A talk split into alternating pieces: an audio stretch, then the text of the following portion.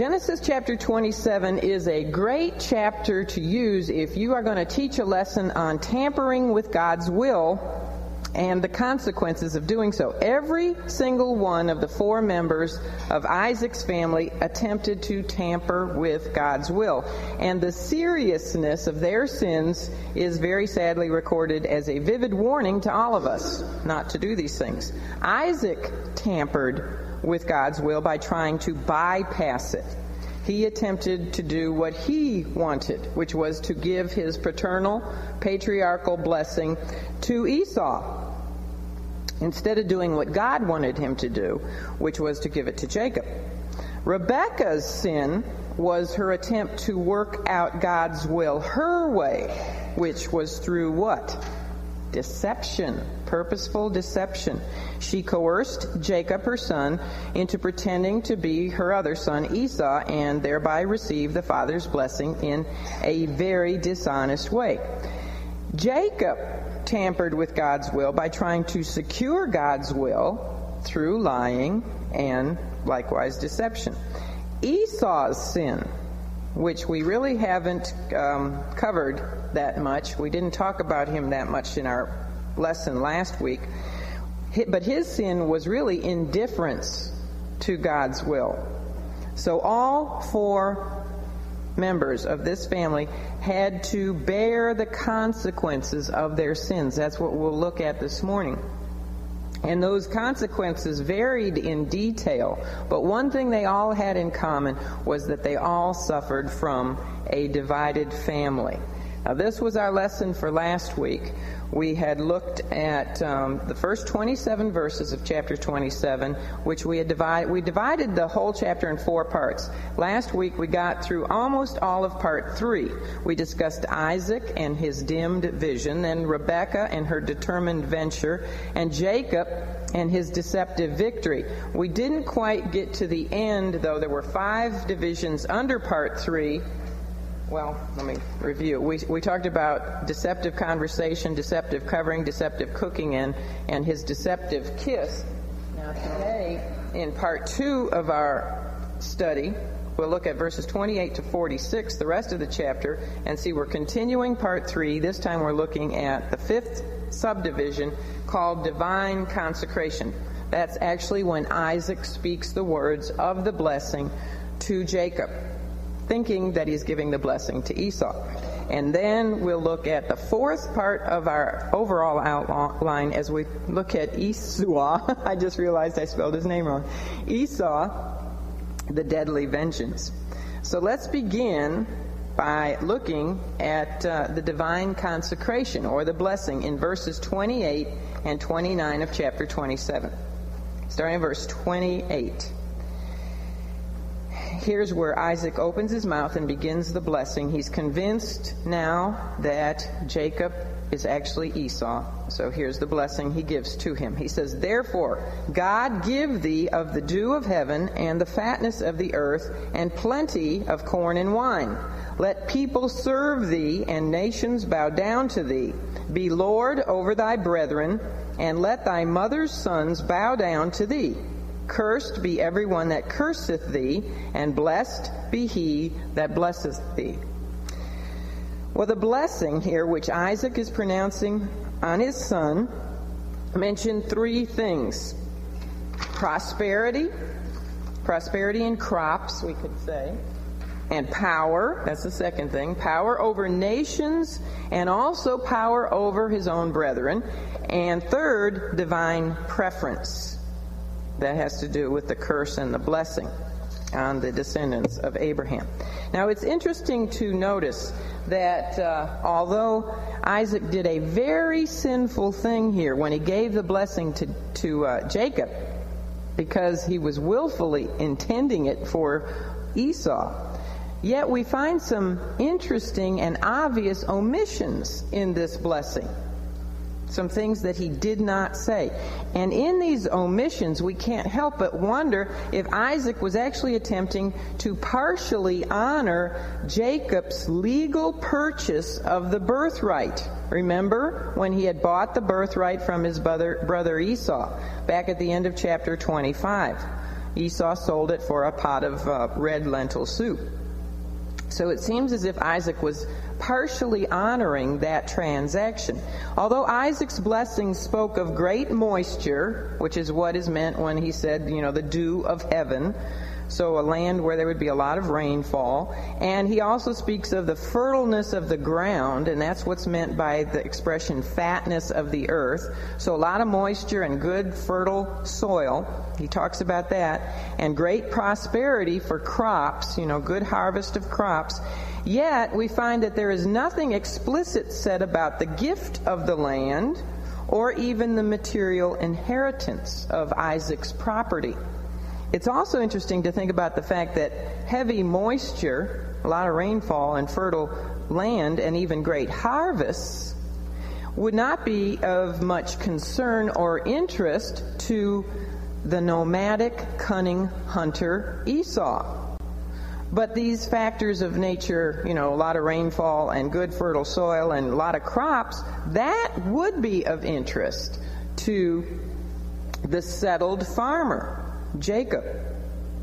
So Isaac's remark was actually, this part of the blessing was actually much more appropriate for which son? More appropriate, really, for Jacob than it was for Esau, although he thinks he is giving the blessing to Esau. So we see kind of how God is overriding this. Now, the second part of Isaac's blessing dealt with power.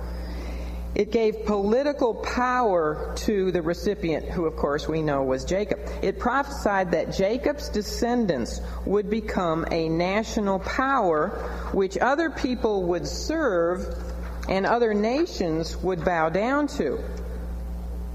Now, since Isaac thought that the recipient here was Esau, he was intentionally saying that Jacob would serve and bow down before Esau.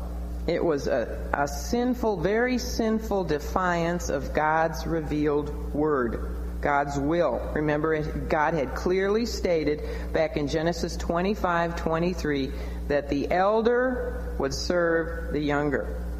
So Isaac here is, is purposely attempting to alter God's will and to have Jacob serve Esau, doing the exact opposite of what God had prophesied. Now, the third aspect of Isaac's blessing has to do with divine preference. He said to the one he thought was Esau, he said, Cursed be everyone that curseth thee, and blessed be he that blesseth thee. Now, this divine formula of preference for the Jewish people began with God. I mean, God spoke these words, and who did he initially speak them to? Right, Abraham, back in Genesis 12, verse 3. This formula, this divine formula of preference for the Jewish nation and the Jewish people has never been negated and it has never been changed. Nations and individuals in every single generation who have ever attempted to go against this particular promise of God made to the Jewish people have found the truth of this statement absolutely, positively to be valid. Now there, and there have been some terrible, terrible prices to pay, and there will continue to be some terrible consequences to pay, pray, pay for those who oppose and persecute God's people in God's land of Israel which, as you know in the news, is happening all too frequently. But even though it looks like the enemy may be winning, believe me, God's promise is still apropos for today, and there will be consequences. Those who curse God's people will be cursed in the long run, and that's why I say, pray for the United States of America that we will always stay on the side of Israel. That is our greatest divine protection of all. So it's interesting to notice that there is nothing explicit said in uh, Isaac's blessing about numerous descendants, you know, as the um, stars of the heaven. Is anything said in the blessing about that? No. These are some of the omissions I said that are just not here. There's nothing said about the gift of the promised land.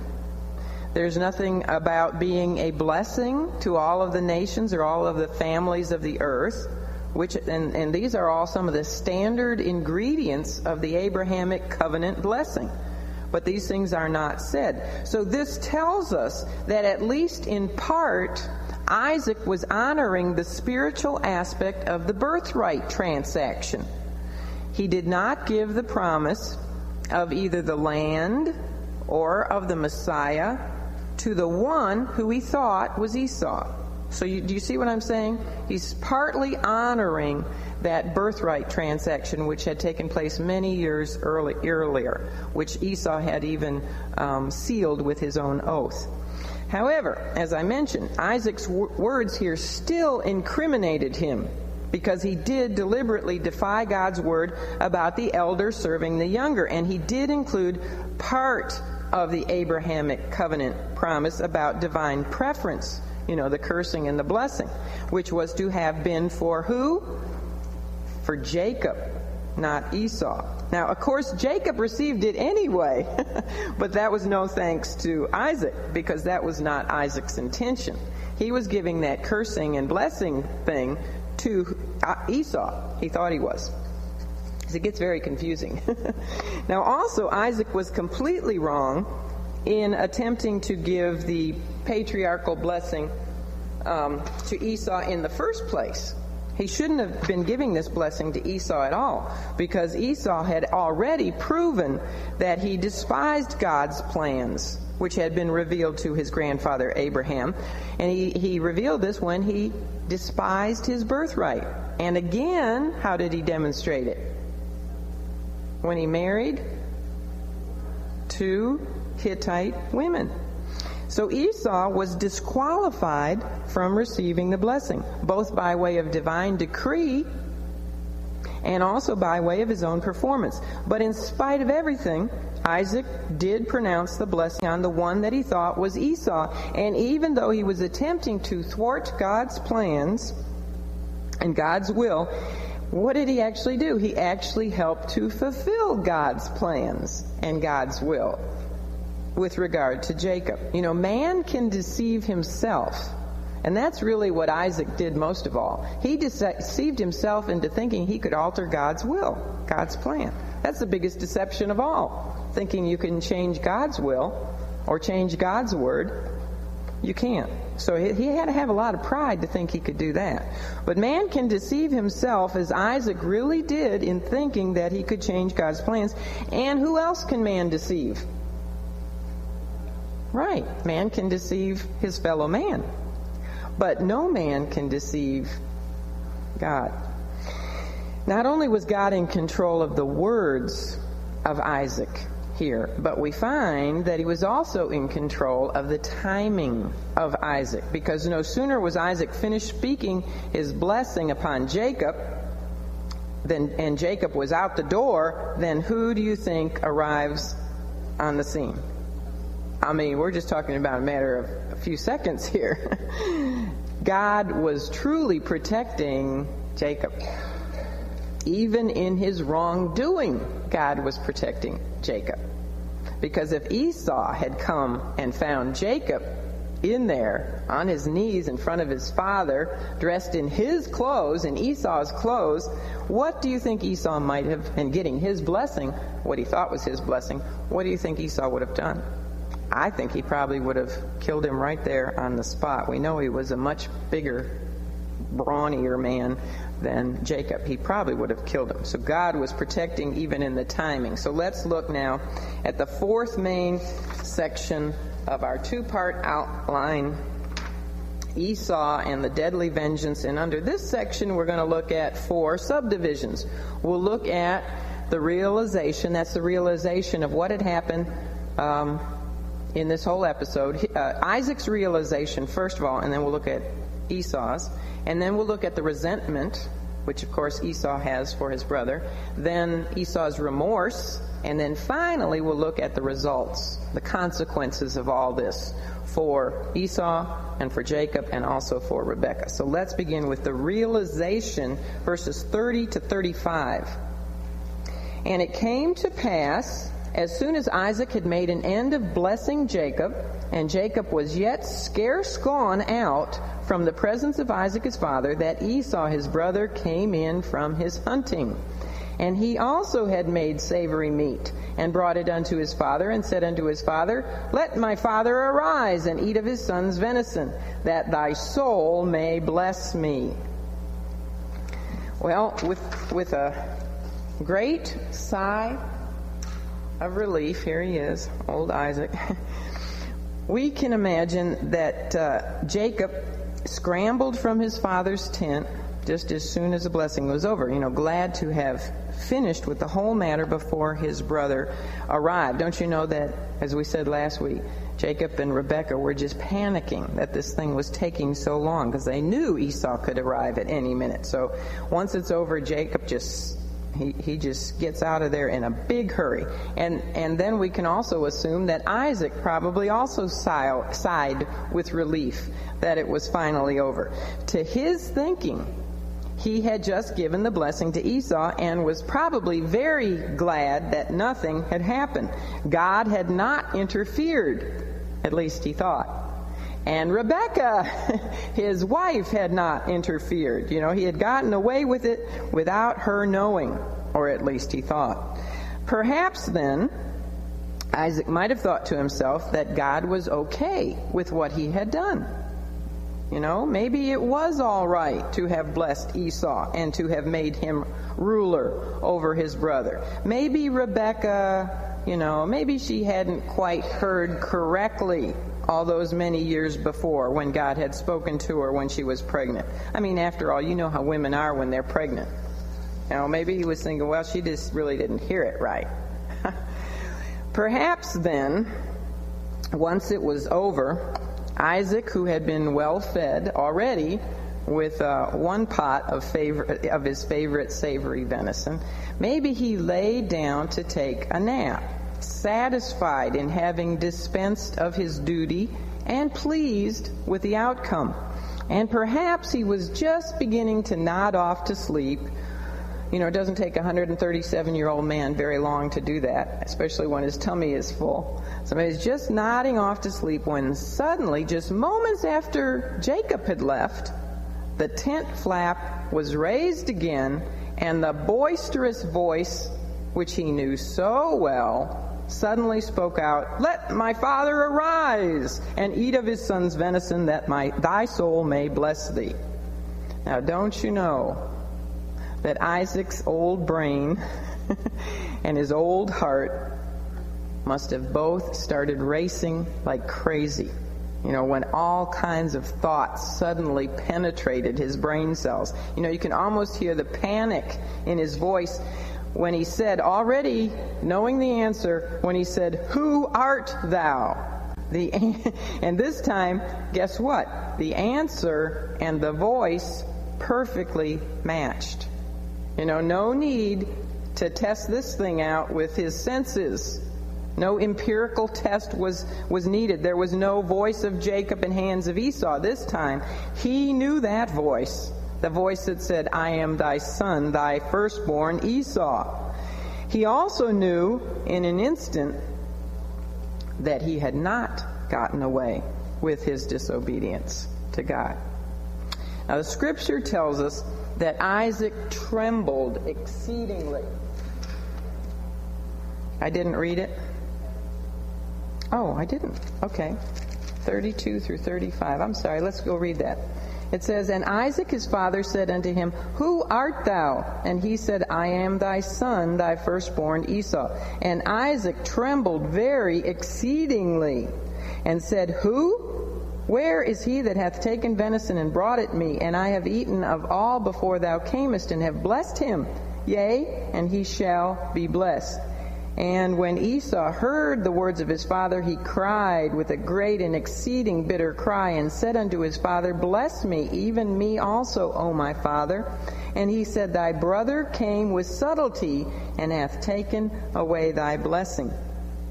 All right, you notice in verse 33 where it says that Isaac trembled with exceeding, or trembled very exceeding, exceedingly. There the Hebrew is extremely strong. It's very graphic also because it actually means that Isaac trembled most excessively with a great trembling. His old frame was shaking from top to bottom. And this was a trembling of conviction. It was a trembling over knowing that what he had attempted to do was a grave, serious sin against God. It was an awakening conviction, if you want another name for it. Awakening conviction. In his trembling, Isaac could barely speak clearly. And we hear this. You know, we hear his anguish and we hear his confusion really in his, his questions. Because what does he say? Or what does he ask? He says, Who? And then he says, Where? He's all confused and he's just totally uh, in anguish here. He says, Who? Where? Where is he that hath taken venison and brought it me, and I have eaten of all before thou camest and have blessed him? You know, even in asking these questions, it was obvious to Isaac, as, we'll, as we see in verse 35, that he knew exactly now what had happened. Jacob had come to him pretending to be Esau. His, you know, his sixth sense had told him that all along, hadn't it? Really had told him that. We saw this last week. If you weren't here, you get the tape. Um, but he hadn't listened to his sixth sense, just as he had not paid attention to what his ears told him, because his ears told him it was the voice of Jacob. And yet the other deceptions had done their job successfully, and he, Isaac, had been beaten at his own game. He had attempted to thwart God's plans, but God fulfilled his plans anyway, in spite of all of that. Now, we would almost think that Isaac's tremendous shaking here would be due to anger. You know, anger with Jacob and what he had done, you know, how he had deceived him and lied to him. How many times? Wasn't it a total of five times he lied to him? And you would think also that his shaking would be uh, in, in, anger to um, in anger with Rebekah because he would have realized that she had been in on this deception. Or we'd think that maybe the shaking had to do with his concern and his pain about Esau, who had missed out on on what he had wanted to do for him. However, when we look at the end of verse 32 and the words that Isaac spoke to Esau with regard to Jacob, those words are, Yea, and he shall be blessed. When we look at those words, as well as Isaac's actions and his words in the rest of this chapter, and also when we look at like the first five verses of the next chapter, chapter 28, we find that his trembling was primarily caused not by anger and not by concern for Esau, but by conviction.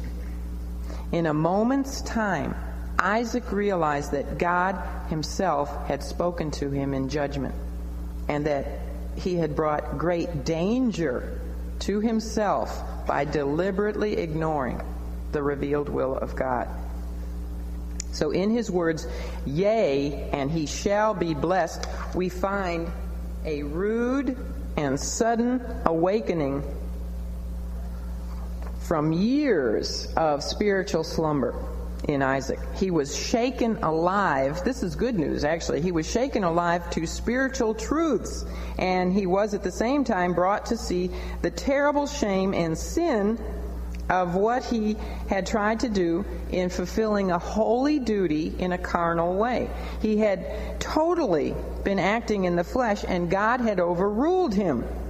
In a miraculous way, then Isaac's dimmed vision, his dimmed spiritual vision, was instantly healed. Now he could see his eyes were open and under the control of Holy Spirit conviction he confirmed to Esau that his blessing on Jacob would remain. That's what he means when he says, Yea, and he shall be blessed. Finally, now finally, Isaac's conduct was again beginning to shine. And aren't you glad about that? You know, that he, he didn't end real poorly. He, he had his vision renewed to him. He's beginning to shine, and just as, um, well, not quite as much as on Mount Moriah, but he's again seen submitting to the will of God.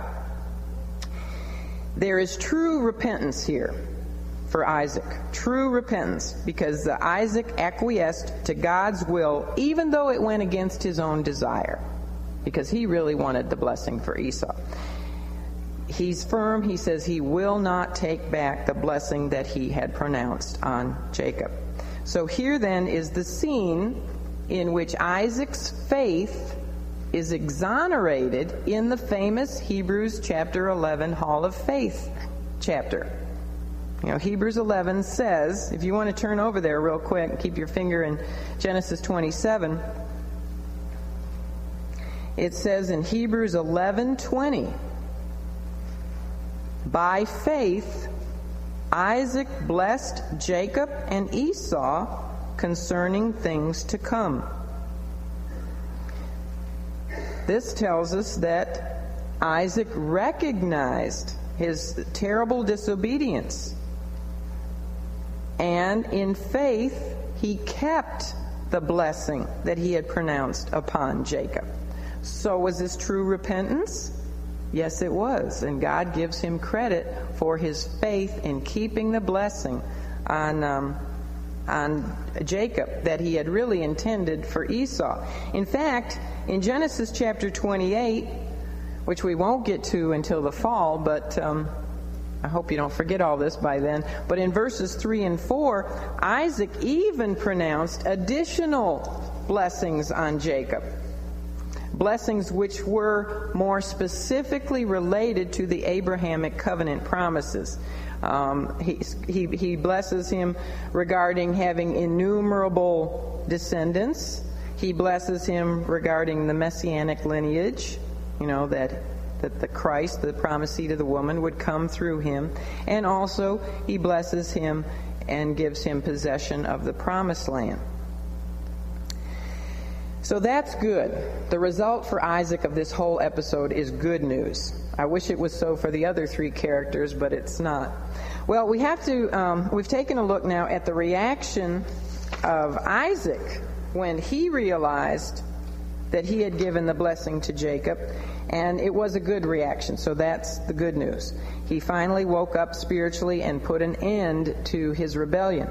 However, the consequences of his many years in uh, being in a spiritual stupor and of his purposeful disobedience. You know, he's forgiven and he's he's renewed in his fellowship with the Lord, but you always live with the consequences of your sin, right? So the consequences of what he has done would be felt for years. And also even we could say for millenniums to come. Now next in verse 34, we find the initial reaction of Esau. We've looked at the reaction of um, Isaac. Let's look at the reaction of Esau as he also realizes what has occurred in his absence when he had gone out to get the, the venison. As he stood there in front of his father, venison in hand, and watched his father's intense quaking and shaking. You know, the little old man is just shaking like a leaf. And then, as he heard words about someone having received the blessing in his place, Esau was momentarily stunned. It would have taken, you know, a minute or two for the truth to dawn on him that his father had given the blessing to his brother. He probably guessed that it was Jacob, you know, right away. And yet, uh, his first response was, was actually not words against Jacob. But his first response is a great and exceeding bitter cry. And this is interesting because the Hebrew word for cry is literally a scream. Can't you just see it? Big old macho Esau screaming. he, init- he just screamed. Now, the New Testament tells us that he tried desperately to change his father's mind. You can read that in Hebrews 12 17. It says uh, literally, he found no place of repentance, though he sought it carefully with tears. What that means is that he found no way to change his father's mind, even though he sought to do so with abundant tears. Esau was brokenhearted, absolutely. But unfortunately, he was not brokenhearted over his own sin.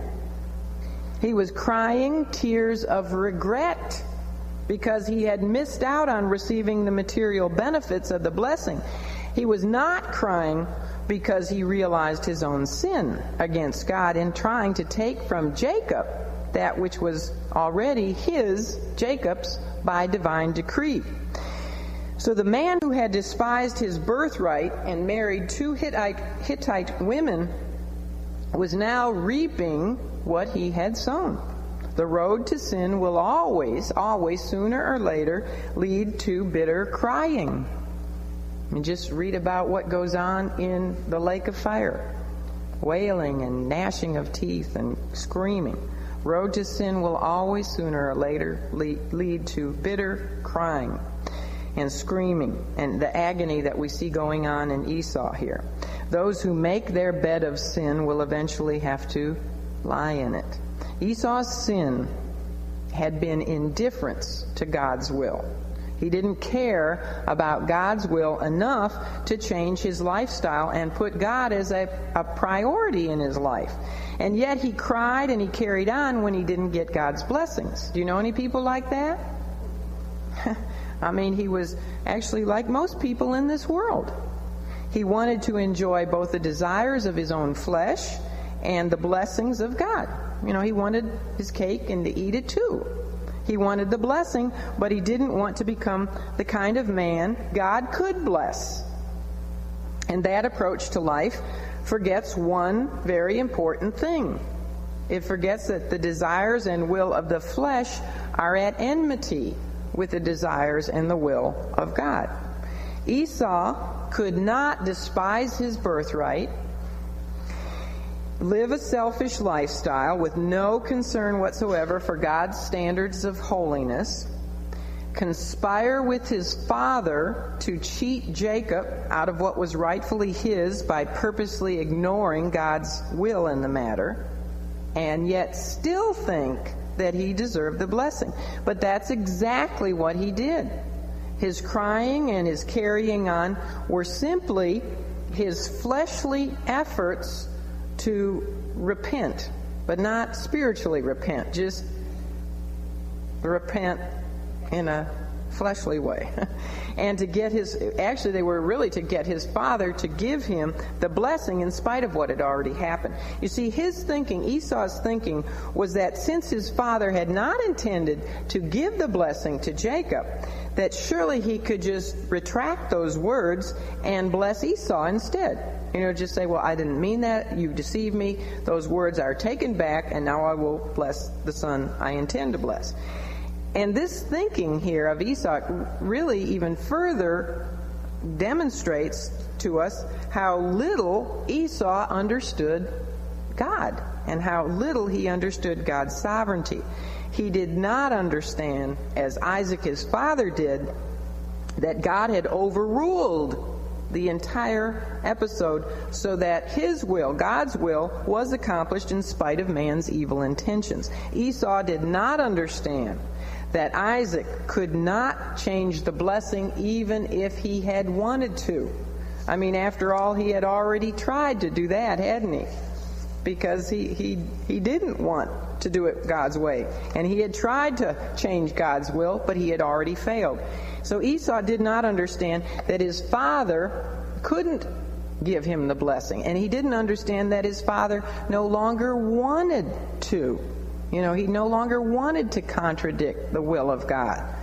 That he had had his spiritual eyes opened to see his own sinfulness in this matter. But there could hardly be, you know, at this point in time, there could hardly be any way for Isaac the father to explain all of this to his carnal, worldly minded son Esau. Things had just gone too far. Also, in that state of mind, there was no way Esau would have an open mind to even listen. So the only explanation Isaac could give his eldest son was the fact of what had happened. He explained to him what had happened. He said, Thy brother came with subtlety and hath taken away thy blessing. Verse 36. The light, the light had dawned on Isaac, and he knew exactly, you see, what had happened and how he had been beguiled by Jacob. Esau's tears of remorse, see, they're not tears of repentance, they're tears of remorse and regret, could not bring him the blessing no matter how loud or how long he cried and carried on. So now knowing what had transpired during, you know, his departure to go and get some venison, Esau next revealed the immense resentment that he had toward his twin brother. So we'll look at the resentment in verse 36. It says, uh, and he, this is Esau speaking, is not he rightfully named Jacob? For he hath supplanted me these two times. He took away my birthright, and behold, now he hath taken away my blessing. And he said, Hast thou not reserved a blessing for me? His tears had not been in sorrow for having sinned. All right? They were in sorrow for having missed the blessing and the material benefits which came from it. And we know this how? We know this because Esau immediately blamed his brother for everything.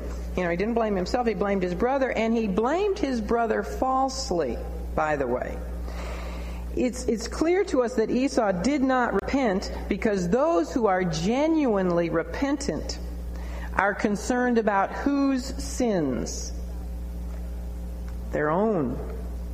They are not, as Esau here, concerned about the sins of others. They are uh, concerned about their own sins. They put the blame on themselves. They don't try to put the blame on somebody else. Esau here is blaming his brother. He, he uh, first of all, he noted the relevance of his brother's name, Jacob, because uh, he said that Jacob had supplanted him or tripped him up two times. Remember, Jacob's name means heel catcher or supplanter. Esau said that Jacob had taken away his birthright, and now he had also taken away his blessing. Now, was this true? You're right. It was not true at all. Neither, neither part of this was true. In the birthright trading situation, Esau had not been tricked. He had not been deceived. He knew fair and square what the proposal was. You know, his brother said, I'll give you this pot of red beans if you'll give me your birthright. And Esau willingly made that exchange, and he even sealed it with his own oath. He actually cared so little for the spiritual concerns attached to the birthright that he gave it up for just one meal. And even not even that great of a meal. Didn't even have meat in it. It was just red beans. So he had no right to complain about losing his birthright, and he had no right to blame Jacob for the fact that he himself had thought so little of his birthright that he gave it away so easily and, and for such a little trade.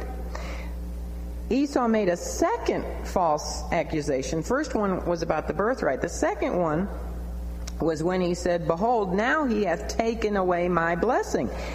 That accusation is false because the blessing was not Esau's. It was rightfully whose? It was rightfully Jacob's by God's decree. Isaac and Esau were the ones, you see, the father and, and the oldest son were the ones who were attempting to take away Jacob's blessing.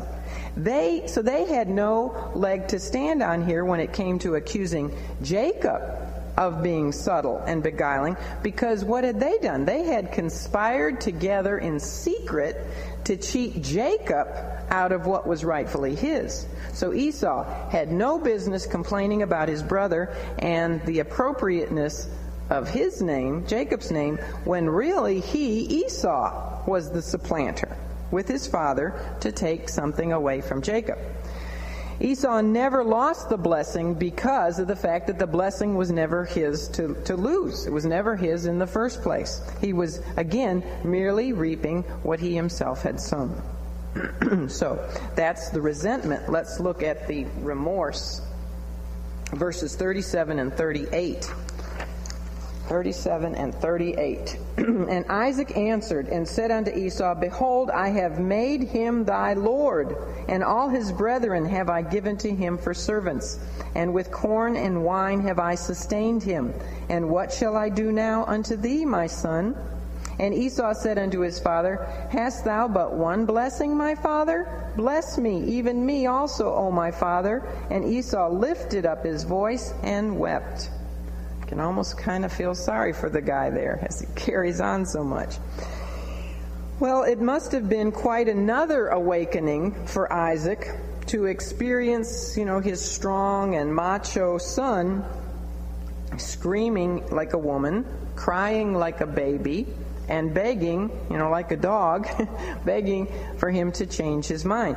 Even though Isaac was blind, perhaps his spiritual eyes were finally, finally opened to see his favorite son for what he truly was. I mean, he was carnal, he was selfish, and here he's kind of almost acting very immature, acting rather like a baby. At the end of verse 36, Esau begged his father for some kind of blessing. However, his father quickly told him, in essence, that the portion of the blessing which Esau he knew would be interested in, most interested in, which was that of political superiority and lordship over his brother Jacob, that that had already been given to his twin brother. It was over, and God had had his way. There was nothing that Isaac could do about it. It was settled on earth as it had been decreed in heaven. Now, Isaac may have felt remorse and regret for Esau, but God's will had been done, and there was nothing that he could or he would do about it. This Esau then, it says, continued to beg his father in verse 38, saying, Hast thou but one blessing, my father? Bless me, even me also, O my father. And then we're told that he lifted up his voice and he wept. And literally, the word for wept means sobs of despair. It's the same term that was used for Hagar when she was sobbing and crying out in the wilderness, thinking Ishmael was going to die when he was a, a young boy, about 14. Same word there, same expression. Esau's remorse could do nothing at all to gain him the spiritual blessing, as is true with all men who only feel remorse and regret uh, over their sins, but not true repentance. There's nothing, you know, that they can do to bring the blessing. Repentance is what brings spiritual blessing, but Esau demonstrated not one ounce of repentance here. It's interesting to me how he begged his father with the words, Hast thou but one blessing? Um, when he certainly absolutely showed no concern previously, you know, when his father and he had been planning to um, have the blessing for just him. What I'm saying is, he, you know, here he's saying, Have you only one blessing? We didn't hear him crying out previously when Isaac said, You know, go get me some venison and bring it back and I will bless you. Did we hear Esau then crying and saying, Oh, my father, but what about my brother Jacob? Have you only one blessing for me, father? Don't you also have a blessing for him? You see how he is sort of a, a hypocrite here? Okay, the results. We're going to move right along because otherwise we'll never finish the lesson. Let's look at the results, and this is the longest section. We're going to look, first of all, at the results of this whole episode for Esau. Then we'll look at the results for Jacob, and then we'll look at them for um, Rebekah, because essentially we've already learned of the end result for Isaac. He was convicted of his sin, and he truly repented. And this is seen not only in the way that he handled Esau here, but also in the way he treated Jacob, especially at the uh, beginning of Genesis 28. He handled, I mean, there's no indication of anger with Jacob from his father. He knew that he was the one who had sinned, really. So he doesn't blame Jacob. He treats him very um, very in a very godly way. So, so Isaac finally dealt with both of his sons in a godly way, doing what he really should have done much, much earlier. taking a firm stand with them about doing God's will. So that was the end result for Isaac. But let's look now at the result for Esau read with me verses 39 to 39 and 40. It says, And Isaac his father answered and said unto him, unto Esau, Behold, now here's a blessing that he does have for Esau. Behold, thy dwelling shall be the fatness of the earth and of the dew of heaven from above. And by thy sword shalt thou live, and shalt serve thy brother. And it shall come to pass when thou shalt have the dominion, that thou shalt break his yoke from off thy neck. Here Isaac by faith, remember it told us that in Hebrews 11:20, by faith he did have a prophetic word for Esau, which of course includes Esau's descendants. So this isn't just for Esau, it's for the Edomites, the, the nation, the people who would come from Esau. However, you know when you say the word blessing, you usually think of something good, don't you? This, this was really not going to be a blessing which would make Esau feel a whole lot better. In fact, it was a very bleak blessing, if you could even call it a blessing. Now, there are three parts to it. They involve the soil, the sword, and the servitude. And servitude, I should say. There, now, with regard to the soil, there are two views. This gets a, for a minute here, it gets a little complicated, but don't worry about it too much. There are two views based on the interpretation of the, a little Hebrew prefix. I think it's only two letters in the Hebrew. And that little prefix can mean either of or from. So there's two views on the reading of verse 39 regarding the land which would belong to Esau and his descendants. Now, one view says that Isaac was telling Esau that he would dwell in a region away from the fertile and well watered area of the earth that was given to Jacob. And most modern uh, commentators take this view that he would live away from the good, moist land. And they argue that the land of Edom, which is the land that Esau and his descendants inherited, that the land of Edom is a dry and desolate wilderness kind of a land. Now, the other view interprets the Hebrew prefix, prefix as the King James does here, as of rather than away from. So they say that Isaac was saying, Of the fatness of the land and of the dew of heaven would Esau dwell. In other words, that he would dwell in good, fertile, moist land. And they point out, those who have the second view point out, that the Hebrew is exactly the same in this verse, verse 39, as it was over in verse 28 where Isaac had told Jacob, thinking he was Esau, that God would give him of the dew of heaven and the fatness of the earth. So you see, these people that say it means of, just like the King James says, they have a valid argument here because they say it would be inconsistent to interpret the Hebrew one way in verse 28 and a different way in verse 29. Well, then, someone might point out, as I just told you, that the land which Esau did inherit, the land of Edom, which was is uh, near Mount Seir, that it is a dry and desolate land. So it doesn't match this description. You know, if it's of the fertile land and of the the, the dew of the heaven. You know, that it just isn't true. It's a dry, desolate land. It isn't a fertile, moist land. However, just because the condition of the land is that way today doesn't mean that it was always a dry and desolate land. In fact, in Malachi 1 3, it says of that land, it says of Edom, that God, quote, laid his mountain and his heritage waste.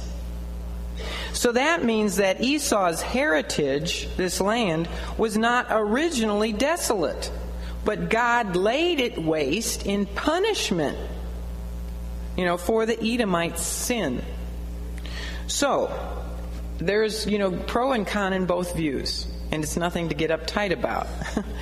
and I did a lot of research on this. Um, and I, I, can't really tell you which one is right, which one. I guess I would go probably more with the second one, just the way it says in the King James. But at any rate, whichever of the two views is correct, for a man who didn't care a whole lot about farming and uh, uh, the fertility and moisture of his future dwelling, you know, this was not something really that a cunning nomadic hunter would be overly excited about hearing.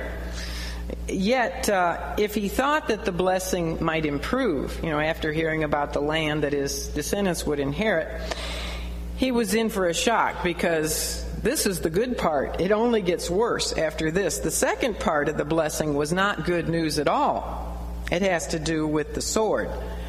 It says, um, by thy sword shalt thou live. Now, it might have been good news if Isaac had said, By thy quiver and bow shalt thou live. Because Esau loved to what? He loved to hunt. But to be told that he was going to live by the sword, well, that was bad news because it's a terrible way to live. I mean, you wouldn't want your father to say that, you know, on his deathbed. He wasn't really on his deathbed, but, but you wouldn't want that to be your blessing that you're going to have to live by your by a sword. It was really an indication that Esau's uh, Esau and his descendants were going to have very little peace. It also predicted ungodliness because it's the ungodly who live by their swords. In fact, how long do we have to wait before we see this really comes to pass? I mean, no sooner were these words spoken than Esau was ready to pull out a sword, wasn't he? On his own brother.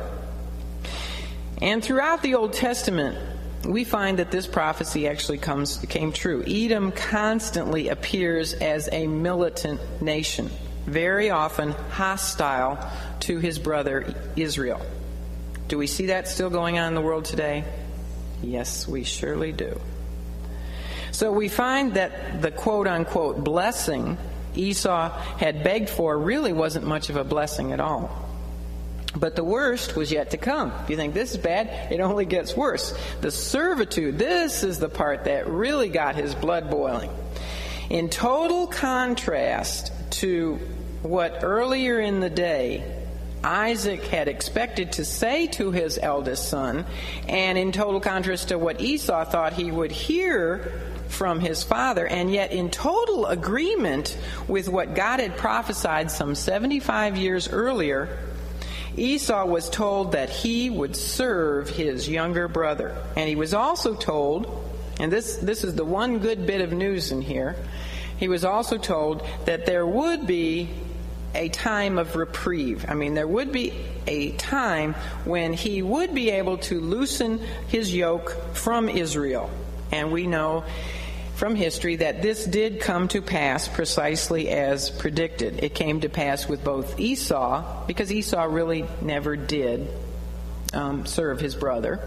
It also came to pass uh, with his the nation that descended from him, from Edom, because there was a t- time when Edom was able to break its uh, yoke from Israel and gained some independence when jo- Joram was king of Judah. But that's another story, and I won't get into all of that, but it did come to pass. Okay, now let's look. We've looked at the results for Isaac, we've looked at the results for Esau. Let's look at the results for Jacob.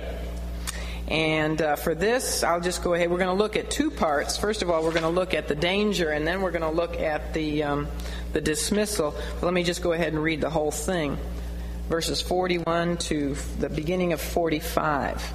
Starting at verse 41, and Esau hated Jacob because of the blessing wherewith his father blessed him. So does that tell you he liked his blessing or didn't like it? He didn't like it. And Esau said in his heart, The days of mourning for my father are at hand. Then will I slay my brother Jacob. And these words of Esau, her elder son, were told to Rebekah. And she sent and called Jacob her younger son, and said unto him, Behold, thy brother Esau, as touching thee, doth comfort himself, purposing to kill thee. Now, therefore, my son, obey my voice. Does that sound familiar?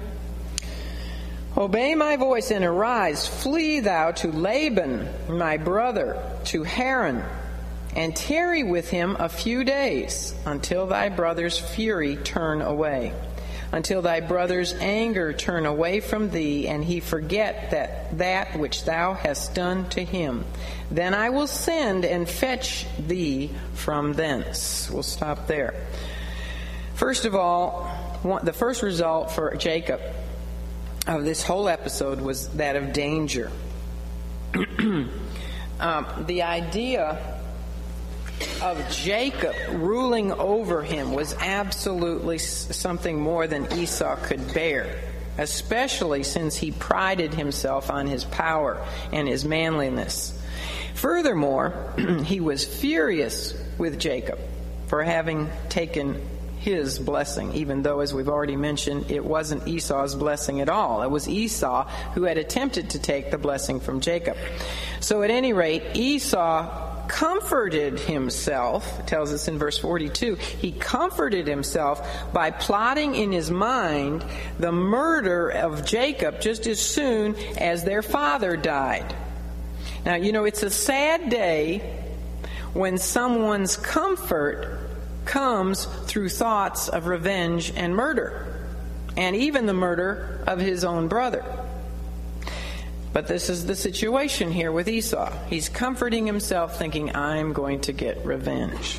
Now, since 137 year old Isaac had mentioned his own death to Esau earlier in the day, he mentioned it actually twice, Esau thought that the days of mourning for his father were at hand. In other words, that his, his father did not have long to live. What he had failed to gain with his venison meat, he was now plotting to gain with his vengeful murder.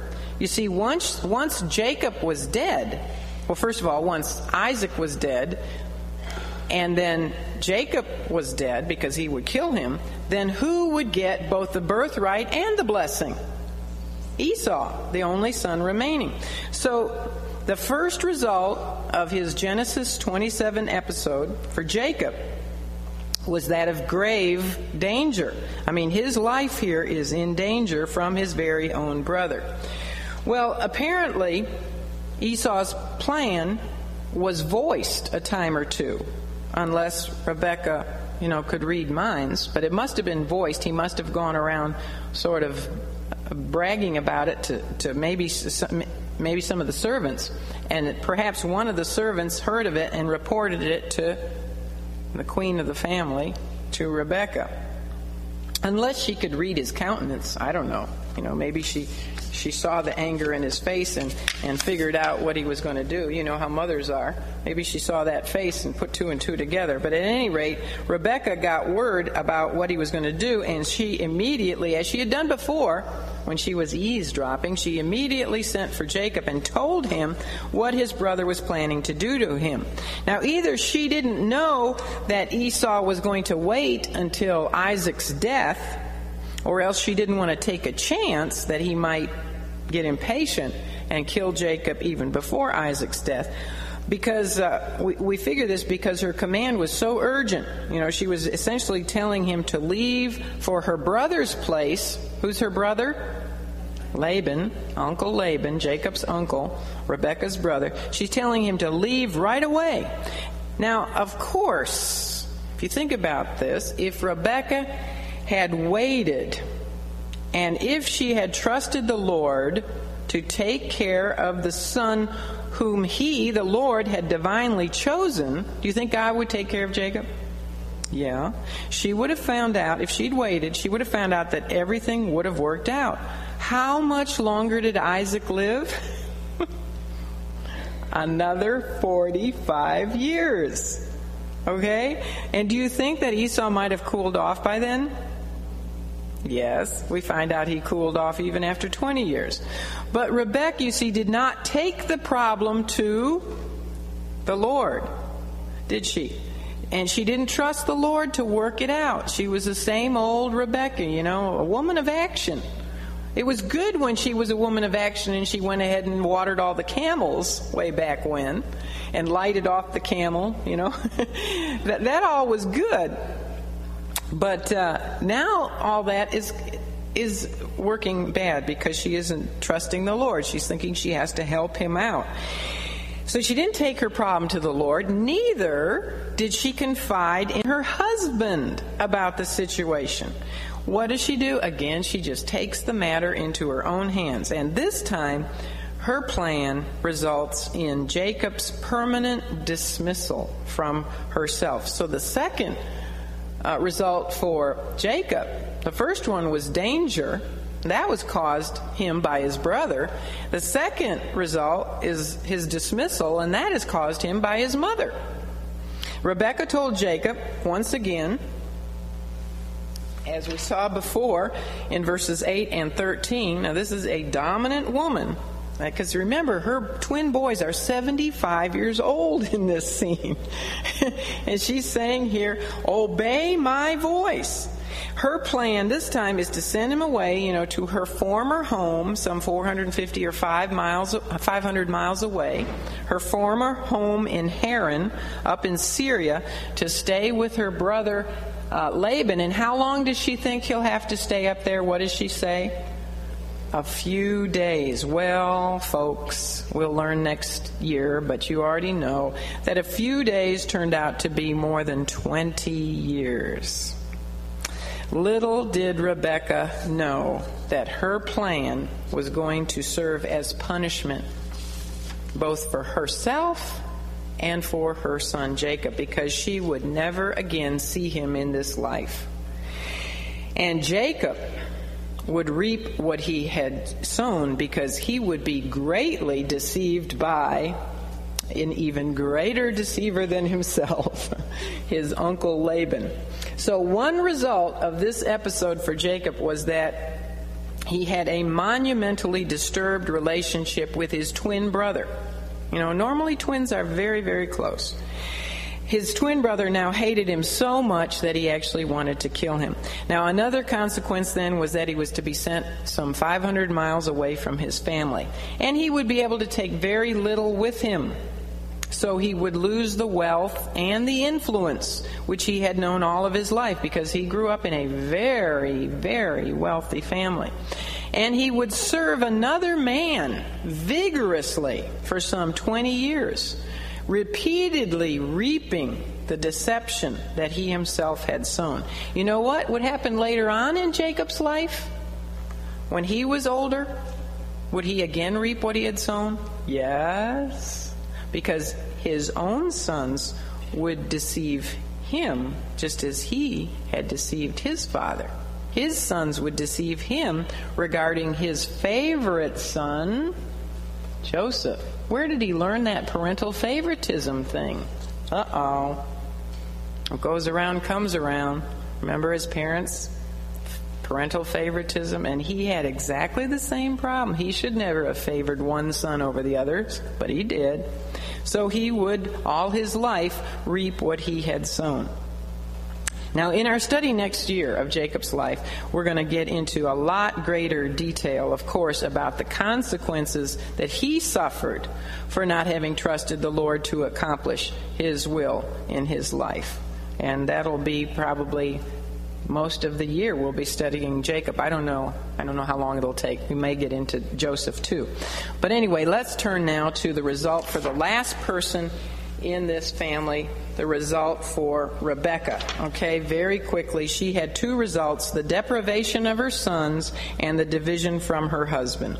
And let me just read the last part of verse 45 and verse 46.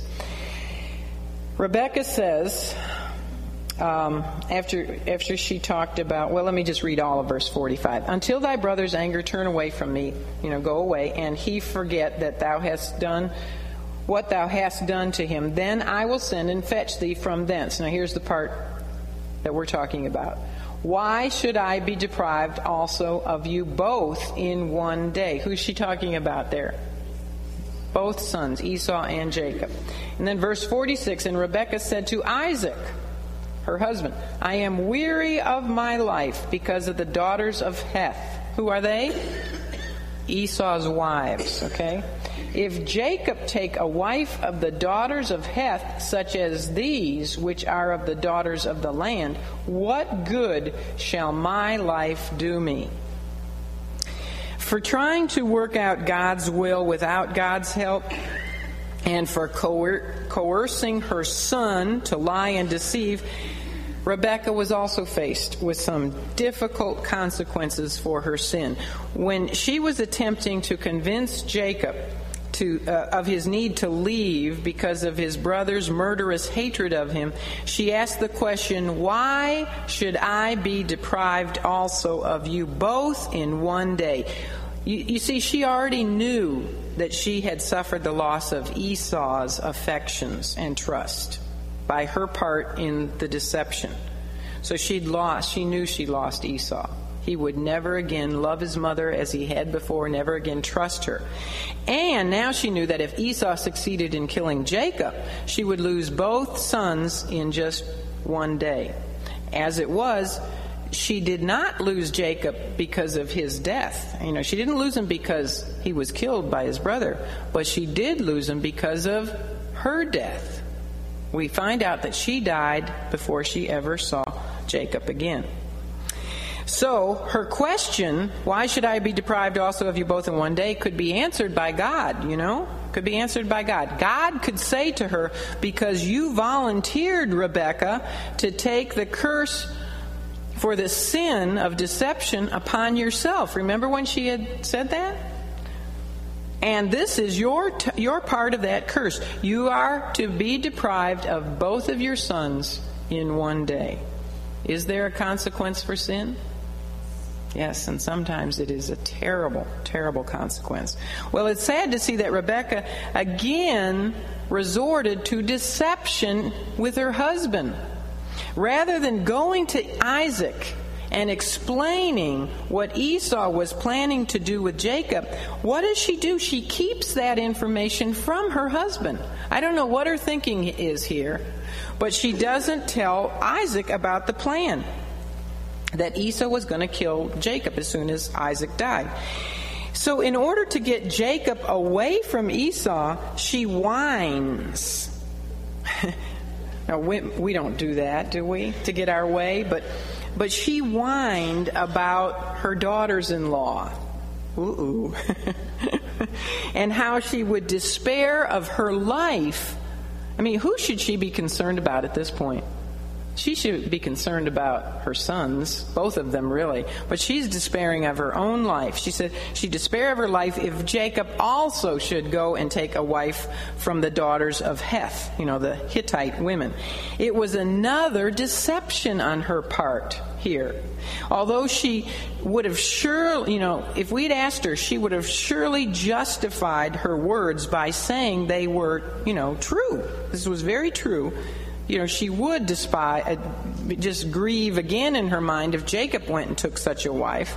But yet, she was not telling Isaac the real reason behind her complaint. She didn't tell Isaac that she was going to use him to get Jacob off to her brother so that he would be safe from his brother. And actually, if you think about it, Jacob probably would have been a lot safer with his brother than with her brother. Because I think Esau would have cooled off. And we know God would have protected him from Esau. So he would have been safer with his brother than with her brother. But that's another story. So, but what she did is she used the necessity for Jacob to get a wife from their own people up in Haran as her excuse. She disguised her goal just as earlier she had disguised her son. And the sad thing is that Rebekah did not see how her craftiness here caused her to lose both of her sons in one day and how it also caused division from her and her husband and this this is really sad because this is the last recorded time in the scripture that we see Isaac and Rebekah together. And it's I think it's a shame. You know, they had such a wonderful beginning. And it's a shame that the last time we see them is under such a circumstance where she is deceiving him and not telling him the truth, the situation. Sin reaps terrible consequences. That's the primary lesson of this chapter, isn't it? The attempts to bypass God's will, which we saw in Isaac, and the attempts to ignore God's will, which we saw in Esau, and the attempts to even help God's will, although by deception, which we learned about in Rebekah and Jacob. All of these led this family, and remember, this was a believing family except for one member. It was essentially a Christian family, we would call them. It, all these attempts to change God's will, alter God's will, ignore God's will, led to a web of confusion and deceit and distrust and anger and um, and secrecy until this family was what we would call a divided family. Sons were divided from their parents Brothers, even twin brothers, were divided from one another, and even husband and wife were divided from each other in their relationship with each other. Not physically, but, you know, emotionally and um, mentally and, and, well, not really spiritually, but they were divided in their relation. They didn't have a close relationship when they're each trying to deceive each other. So sin results in suffering and pain, does it not?